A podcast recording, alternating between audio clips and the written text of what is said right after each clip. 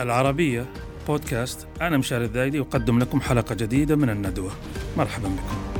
حديثنا اليوم سيكون ممتزجا بأشواك السياسة ورائحة النفط. العلاقة بين هذين العنصرين لا يمكن أن ينفك عن بعضهما ونشاهد ونراقب كل يوم الجدل في وسائل الإعلام وفي عناوين الأخبار الرئيسية. لا تنفك رائحة النفط تتسلل إلى عناوين الأخبار. وبالذات حول منظمة أوبك وأوبك بلس وبالذات أكثر حول حجر الزاوية في هذه المنظمة المملكة العربية السعودية. ما هي قصة العلاقة بين النفط والسياسة؟ كيف نفهم آليات ومحركات هذا. هذه الصناعة الكبرى التي يعتمد عليها اقتصاد العالم؟ لا بل هي شريان الاقتصاد العالمي. ولا أجد بصراحة أفضل للحديث حول هذا الموضوع من رجل هو كما تقول العرب قديما ابن بجدتها في هذا المجال الدكتور إبراهيم بن عبد العزيز المهنا نائب رئيس مجلس إدارة الجمعية السعودية لاقتصاديات الطاقة وهو إلى ذلك من أهم خبراء أو مستشاري الطاقة ليس على المستوى السعودي فقط بل على المستوى العالمي.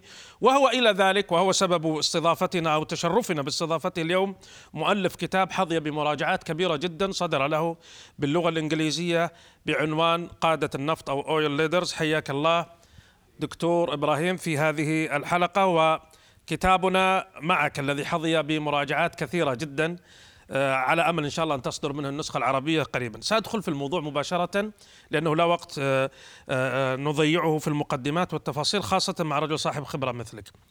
النفط سلعة سياسية أو سلعة اقتصادية بحتة. أول شيء أشكرك على هذه الاستضافة وهذه المقدمة الرائعة. ثانيا جميع السلع يمتزج يمتزج أحيانا فيها النفط أو يمتزج فيها السياسة مع السلعة نفسها جميع السلع بدون استثناء آمين. نعم. بما في ذلك سلع مثل الشاهي أو كذا الثورة الأمريكية لما قاموا ضد بريطانيا كانوا يسمونها ثورة الشاهي. نعم. ولكن إحنا في المملكة العربية السعودية بشكل خاص وفي دول الأوبك بشكل عام لأننا نعتمد واقتصادياتنا ودخل شعوبنا تعتمد على البترول نسعى بجميع الطرق أن نجنب السياسة أو نبعد السياسة عن البترول يعني بمعنى آخر أن تكون السياسة البترولية مرتبطة فقط بأوضاع السوق وبالذات من ناحية العرض والطلب حيث حدنا هدفنا الرئيسي هو توازن السوق واستقرارها على المدى القصير والطويل نعم. ولذلك السياسة من جانبنا بعيدة عن البترول آه ولكن بعض الدول لا شك أنها تدخل السياسة في البترول. نعم، هل السعودية تسعى لمصالحها الذاتية فقط؟ البعض يتهمها بهذا الأمر بالذات في الصحافة الغربية وبالذات في الصحافة الأمريكية، إنها تسعى لمصالحها المباشرة أو هي تسعى إلى مصالح المنظومة التي تنتمي إليها منظومة أوبك بلس أو مصالح الاقتصاد العالمي كله. هذه شبكات متداخلة شبكات متداخلة اللي هو مصلحة المملكة بصفتها أكبر دولة مصدرة للبترول واعتماد الاقتصاد السعودي على البترول واحتياطيات هائلة ستمتد بإذن الله إلى ثمانين عاما أو أكثر. وفي نفس عام. على الأقل يعني حسب الإنتاج الحالي.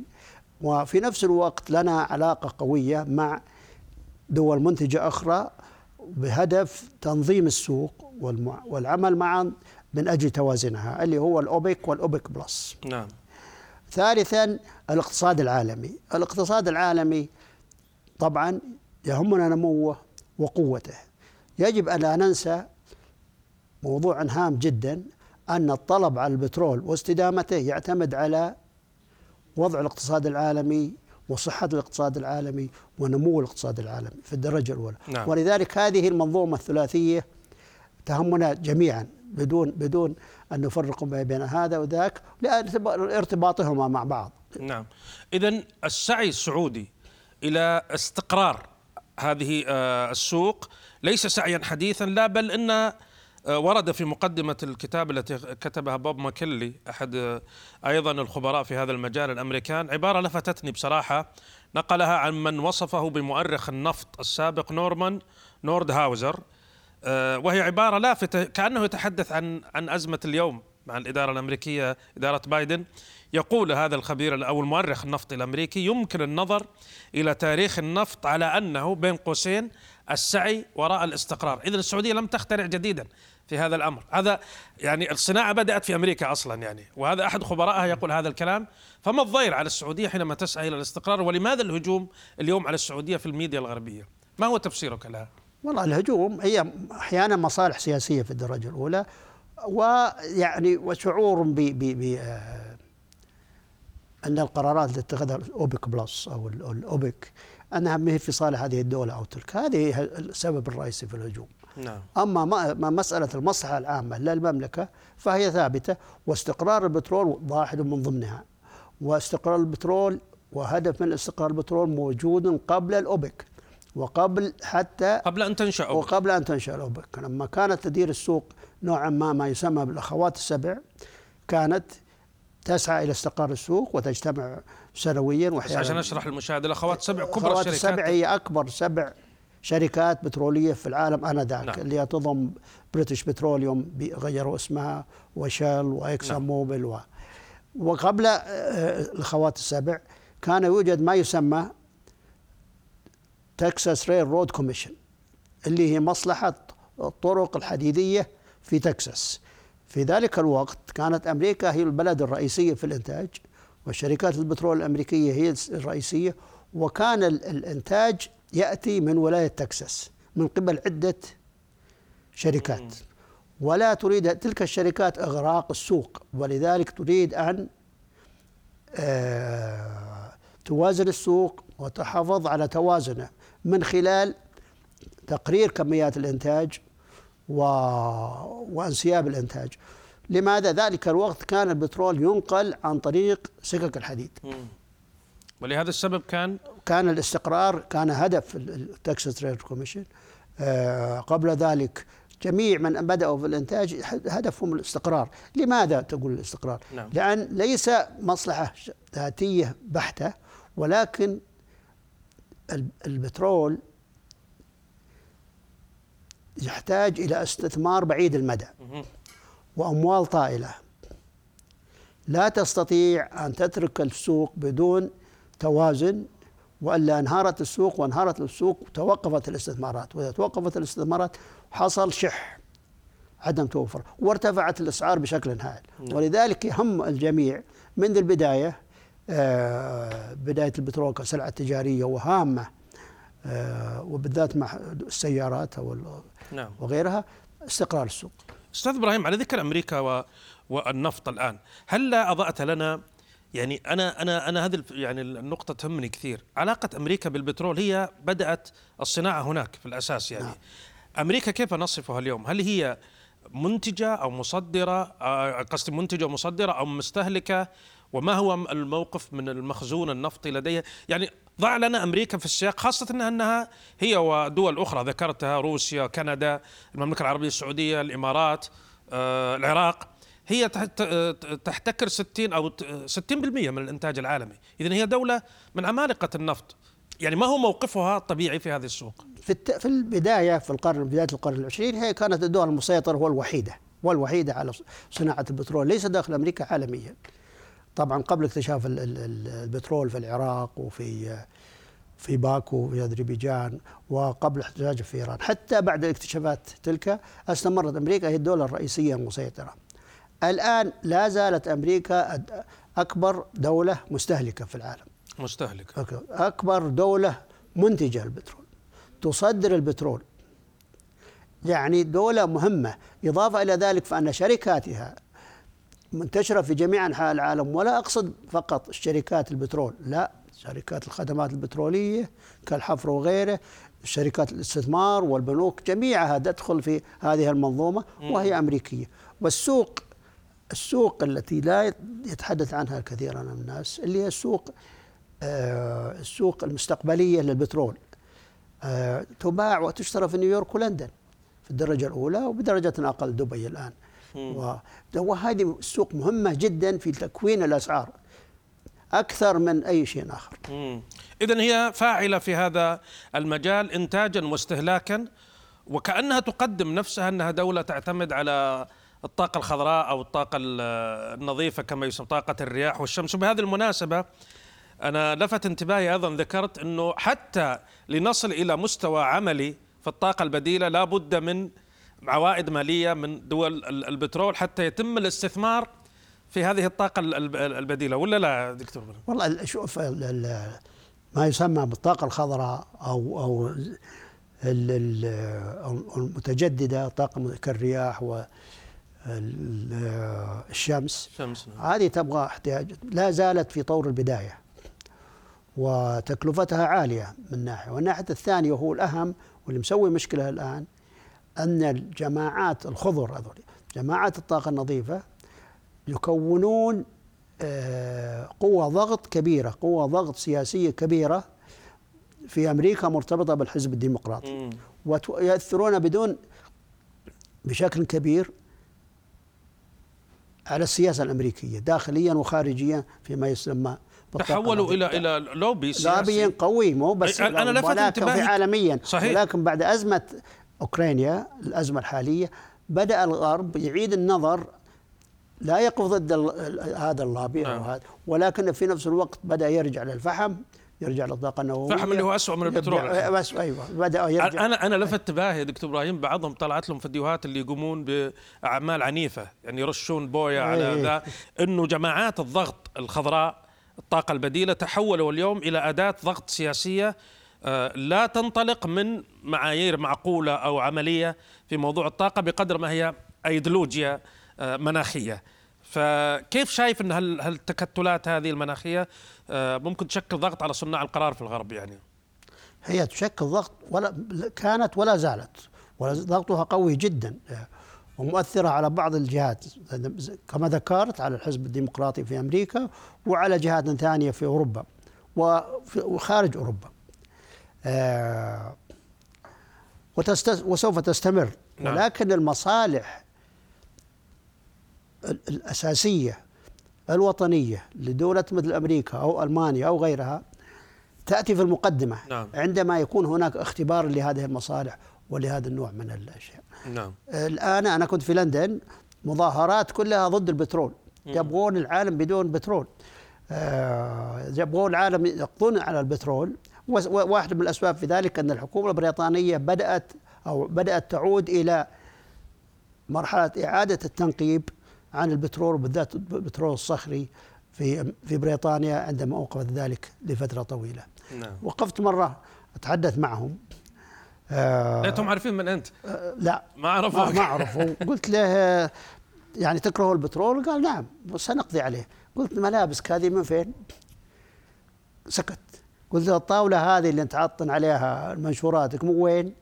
كل هذه الأشياء بترولية يعني نعم. سكت ولم يستطيع الرد يعني هذا هذا هذا إشارة مهمة لأنه في تصور نمطي عن البترول وكأنه هذا الوقود الأسود أو البنزين أو أو الديزل فقط لكن هو صناعة معقدة يعني آه، أظن أظن أنا كأني قرأت مرة تدخل حتى في الأشياء الطبية يعني نعم صحيح تدخل في جميع في جميع الصناعات تقريبا في العديد من الصناعات. وميزتها أنها مرنة أنها رخيصة نوعا ما يسهل نقلها. يعني فيها ميزات كثيرة. أستفاد العالم منها في أشياء كثيرة جدا. تصور أن ليس لدينا صناعات بتروكيميائية الآن في العالم. والبتروكيم صناعات البتروكيميائية مرتبطة بالبترول والغاز الطبيعي. نعم. تصور ليس لدينا. صحيح. الناس لن يجدوا ما يكفيهم من الملابس من الأشياء هذه لأن الأرض لن تستطيع إنتاج كميات هائلة من القطن وغير ذلك. حتى في الزراعة. أو من الخشب أو أو الزراعة الأسمدة الأسمدة ال ال ال يعني كلها داخلة فيها صناعة صناعة البتروكيميكال. اللي هي جزئيا أو امتدادا لصناعة البترول والغاز الطبيعي. طيب على أي أساس إذا ما دام قوام حياة البشر على هذه الأمور ما هو المنطق الذي يعتمده هؤلاء؟ ممكن هؤلاء نقول نشطاء متحمسين؟ يعني يقول اللي يقول واحد برا المسؤولية يقول اللي يقول بس نتكلم عن السياسيين اللي يعرفون حقائق الأمور يعني على أي أساس يروجون لهذا الامر؟ هم يعرفون حقائق الأمور صحيح ولكن في ناحيتين اللي ما ذكرت اللابي والثاني والثاني وهو بعد مهم جدا أن ثاني أكسيد الكربون الذي يخرج من البترول في السيارات والطائرات يؤثر كما يقول يذكر العديد من العلماء نعم. على التغير المناخي. الفارق وجهة نظرنا نحن في المملكة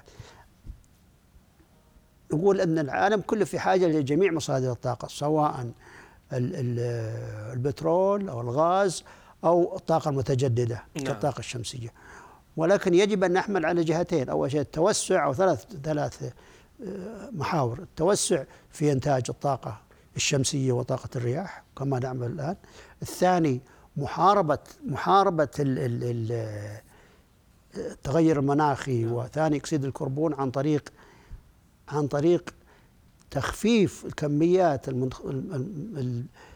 الناتجة عن هذا مثلا ما نسمى وهو الآن المملكة بدأت فيه بشكل صحيح. كبير اللي هو حقن إعادة حقن ثاني الكربون نعم. في الحقول بدل ما يطلع للفضاء نعم. والثالث طبعا مبادرة آه، ولي العهد سمو الأمير آه، محمد بن سلمان, سلمان اللي هو مو المملكة الخضراء الشرق الأوسط الاخضر في مؤتمر شرم الشيخ الآن في تدشين وهذه وهذه كل هذه الأشياء وهذه الطرق وغيرها تساهم في تخفيض المنبعثات من ناحية وفي صالح البيئة. نعم. بدل ما أن نحارب مصدر واحد لا يجب أن ننظر لها بشكل أكبر. الغريب يا دكتور إن السعودية وهي تبادر لموضوع الطاقة المجتمع الأخضر وحمايه البيئة تجاوزت حتى المعايير العالمية. يعني قرأت مرة إنه المعايير العالمية للمحميات الطبيعية آه، هي 17% من مجمل مساحة البلاد. السعودية الآن وصلت إلى 20% يعني قصدي هذه